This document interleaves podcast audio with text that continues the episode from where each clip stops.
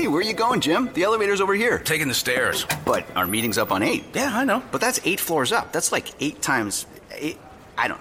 A lot of stairs. That's the point. I've already lost a few pounds and earned almost $100 in wellness incentives. Whoa, you're getting rewarded for working out? Yeah, I know. I'm just as surprised as you are, Bob.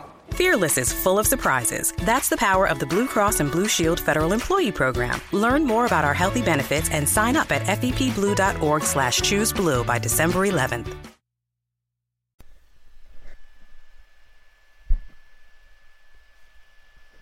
You are Locked On Raiders, your daily podcast on the Oakland Raiders.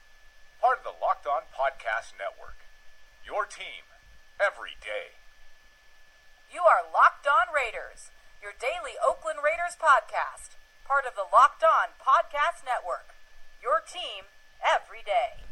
Hello, everybody. How are you? It is Friday, October 21st. Friday. How about that? Welcome to Locked On Raiders podcast with Bill Williamson. It's going to be a good show today. I certainly hope. Thanks for being with me. The Raiders fly to Florida today, and the Raiders don't come back until like nine days. Basically, next Sunday night after the Tampa Bay game. So they'll stay in Florida. It happens. Some teams do this, especially teams on, on different coasts. The Falcons stayed out. They went to Denver two weeks ago, and they stayed out in Seattle before the Seattle game because they just don't want to kill these five hour flights. They just said, figure we'll just stay somewhere and not waste any time in the air. If I was coaching, if I was making decisions, I don't know. It's easy for me to say, but I'd certainly consider going back home because once you're home, you're home and there's no distractions in your comfort level. Yeah, that's 20 hours in the air, you know, Jacksonville home, Tampa Bay home, but is being out there and away from your comfort level worth worth saving 10 hours in the air split in 2 days? I don't know. I mean, these guys are smarter about this stuff than I am. So maybe it is, but I think I would just say the hell with it and go home and just deal with the long trips. But again, what do I know? I know that you're listening to Locked On Raiders podcast, and I appreciate it. And thanks for listening to the entire Locked On network. It's the fastest growing podcast network on the internet. We're on iTunes, we're on demand, we're every day. You can't get that anywhere else. I know there's other Raider podcasts, but we're the only daily Raider podcast. So that means we're the best Daily Raider podcast. So thanks for listening. Again, subscribe on iTunes. Tell your family, tell your friend. Listen to Matt Williamson's Locked on the NFL. Listen to Vinny Iyer's Locked on Fantasy Football. Check out the FanRag Sports Network. All of our Locked on Raiders podcasts are embedded into every Raider story, so that's convenient. Check out my gig on all22.com. That's my main gig. Um, yeah, I just appreciate you. Send me your Twitter questions at B Williamson NFL.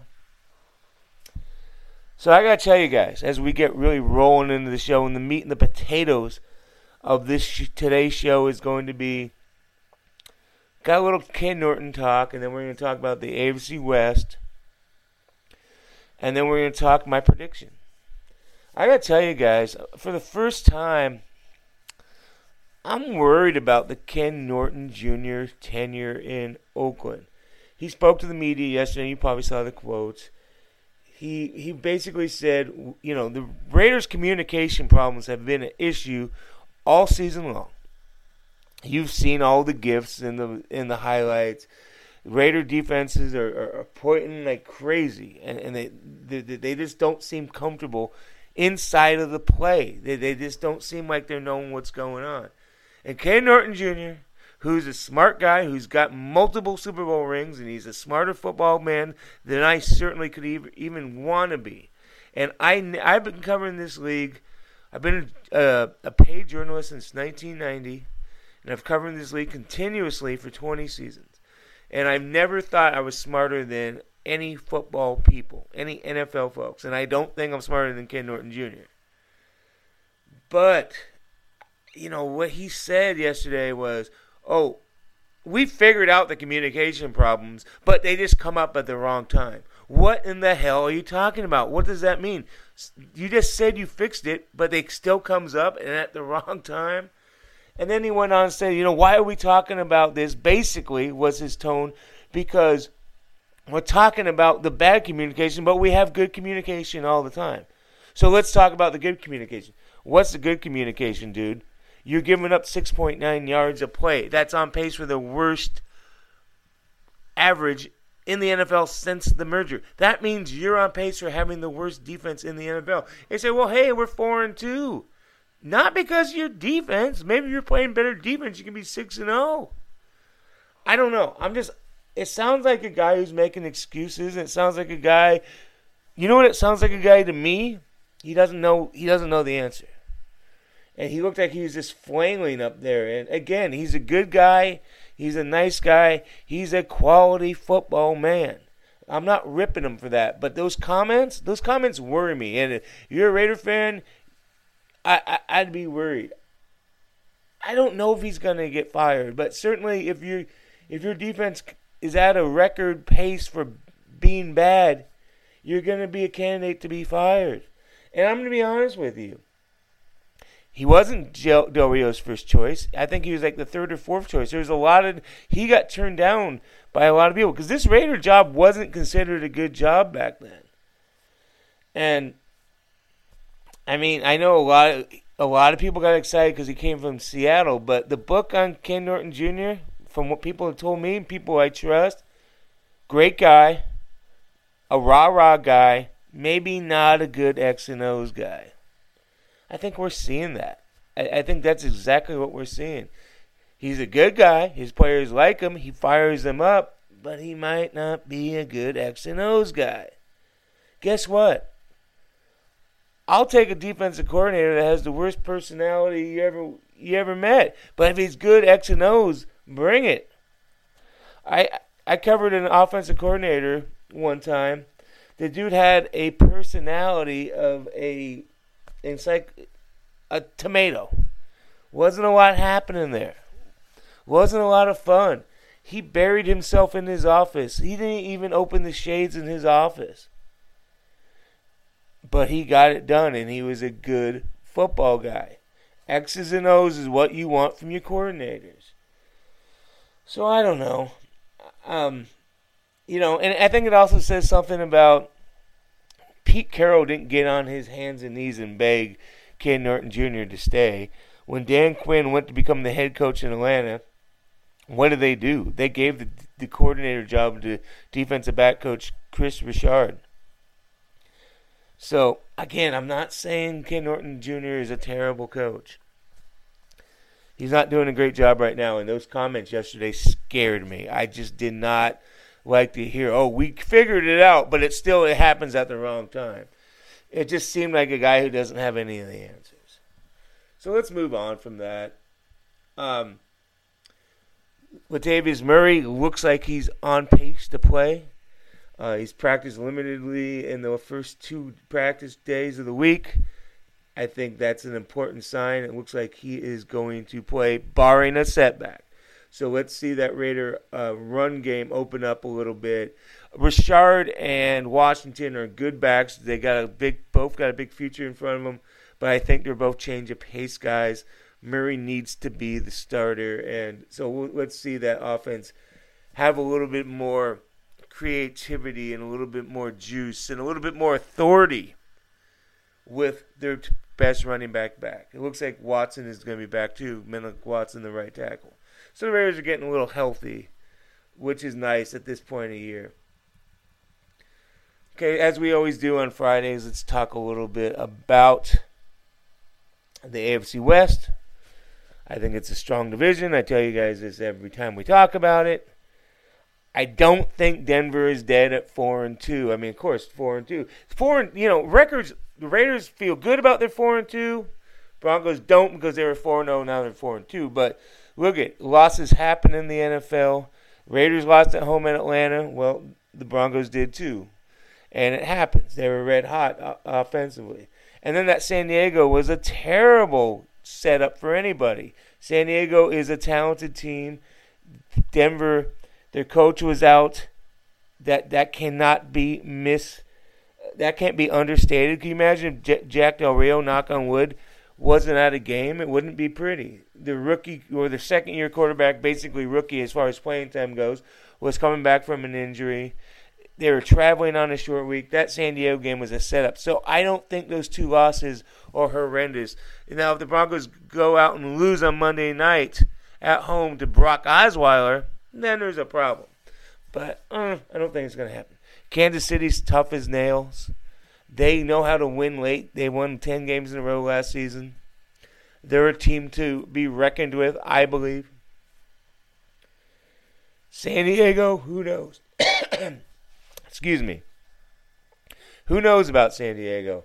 They're going to be a tough out, I tell you that, every week, but I don't know if they're going to be a real contender. I wouldn't be shocked, but they're so banged up and they know how to lose games. Yeah, I don't know. I mean, San Diego has a t- toughest game of the week, too, in the division. They play at Atlanta. Atlanta has been rocking and rolling.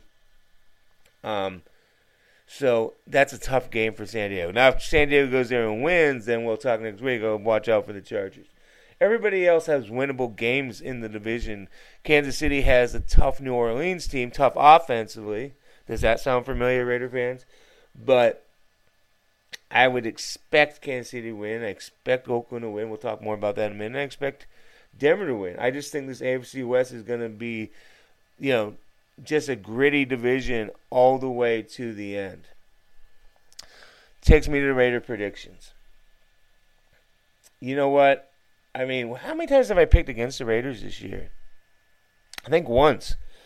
Baltimore game. I'm I'm three and three in Raider games, and I've picked the Raiders five times. So they lost to Atlanta. I thought they were going to win.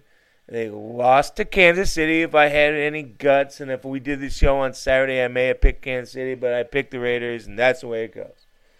And then I lost the Baltimore game because the Raiders won that game by one point. So I'm three and three.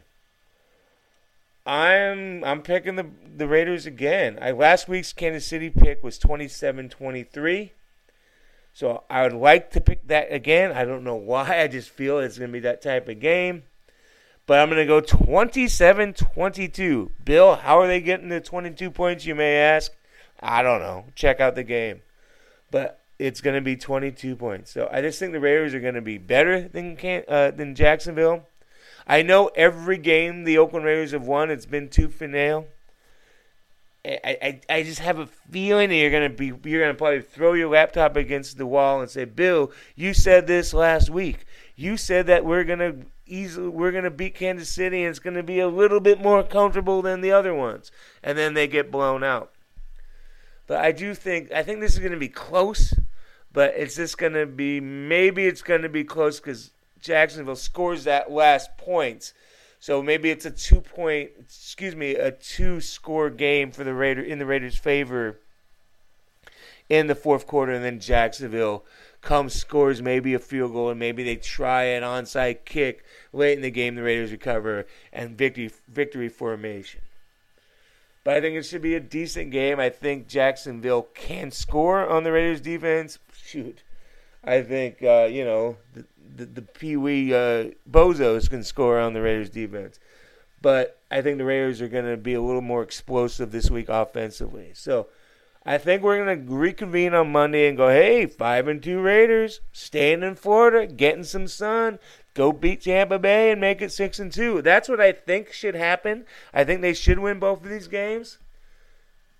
But it's harder you know, that's a tough deal, so they probably are going to split. I don't know which one they lose. Just can't lose them both. So I hope you had a good time. I appreciate you guys very much. Listen to the entire Locked On Network. Again, the fastest growing podcast network on the internet. Listen to Matt Williamson's Locked On the NFL. Listen to Vinny Iyer's Locked On Fantasy Football. Thank you for listening to Bill Williamson's Locked on the Raiders. Again, Sunday, 27 22 Raiders over the Jaguars. We'll talk about it Monday. Have a great weekend. Be safe. Is democracy in danger or decline? Condoleezza Rice, William Galston, and Carlos Gutierrez and others take on this question in the fall edition of The Catalyst, a journal of ideas from the Bush Institute. Surveys show Americans place less trust in institutions like the media and business. Others contend America has faced far more challenging periods and emerged strong. Leading policymakers, Bush Institute experts, and respected journalists take on this debate. Read about it at bushcenter.org/catalyst the list.